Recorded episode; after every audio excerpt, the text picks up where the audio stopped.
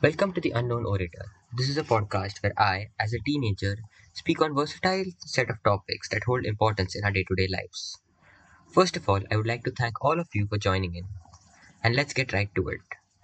So, the topic for today's podcast is how to deal with the first few college months.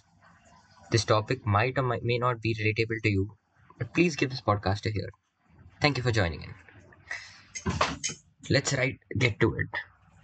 Speaking from a perspective of engineering, well, that's the most sought after degree in India. When you initially get to your college, you're done with your JEE exams, you're done with your entrances, you finally got some time to yourself. You get to your college, you explore your campus, meet new friends, make new connects. Now, that's all the good part of the college. Now, what I'm about to discuss might not have affected majority of you, but to some, it really gets to them. Like, for example, speaking personally from my perspective, when you're in one of the best colleges of the country, naturally speaking, the people around you are going to be smart. And also, if you're in the be- in one of the good colleges of the country, normally you would have been a bright student in school. Now, when you're a bright student in school, sc- scoring well, like almost being in the top 10, top 15, the cream layer of the school basically, you start to get a sense of validation from your marks. It might not be the same for everyone, but for some people, it stays with them. Like, it might not be loud and clear to everyone, but for you, getting good marks might give you a bit of calm or a bit of validation that you still got it. Now, when you reach college, in school, what happens is people are there from every mental ability. Some may be smart, some may not be smart. But when you reach college, the people around you have almost more or less the same mental capacity or the same mental acumen as you. So when such kind of stuff happens, naturally it's going to be harder for you to compete with them. People might be now this might not affect everyone or might not even affect many. But for someone dealing with anxiety someone dealing with stress stress issues i'm sorry this really gets to them. Moreover covid has had a, a mind numbing effect on such kind of people. Because in covid we all everyone was at home. People have diversified into their hobbies.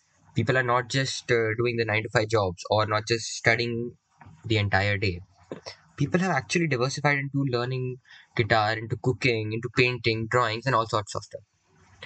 But what you have to see is in covid while some people have diversified the people who are already diversified pre-covid have turned kind of dormant. Like for example someone who was into public speaking or someone who was into sports he could not continue in covid all he had left was his online classes and his online studies.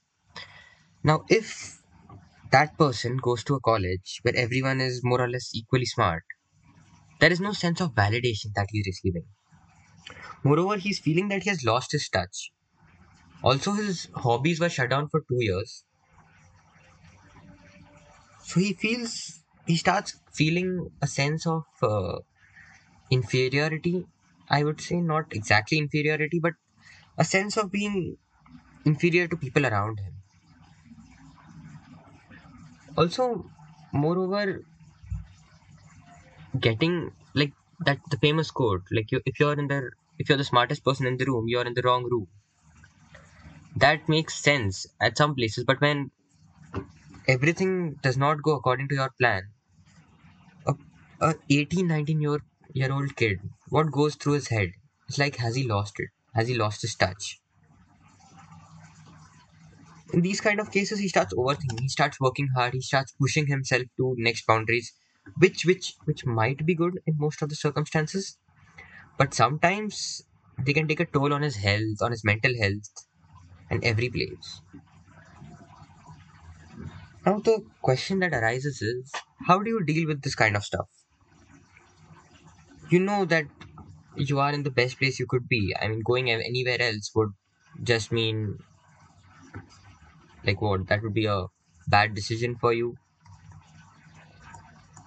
So a very one of my very close friends told this to me when I was dealing with kind of the same issues. Like when you have a cake, when you're about to make a cake, you can get all ingredients, you can get the recipe. But just getting all the ingredients and getting the recipe right does not guarantee you getting a good cake. It could be a bad cake, it could, it could taste awful.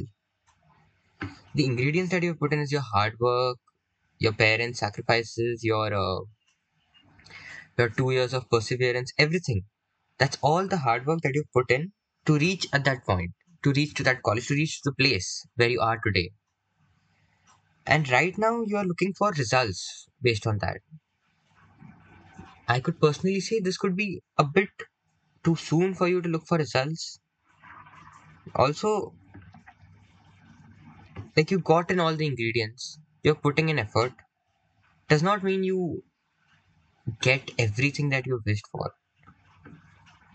Like as a person, you wish that you've done so much effort, you've uh, put in so much effort, you've done so much hard work, you've learned everything, you've done everything that should be done by the book, but you're not getting the results. That kind of thought will put you into a certain amount of stress, will give you problems like anxiety, depression, which is completely normal for an 18, 19 year old kid who just got out of school.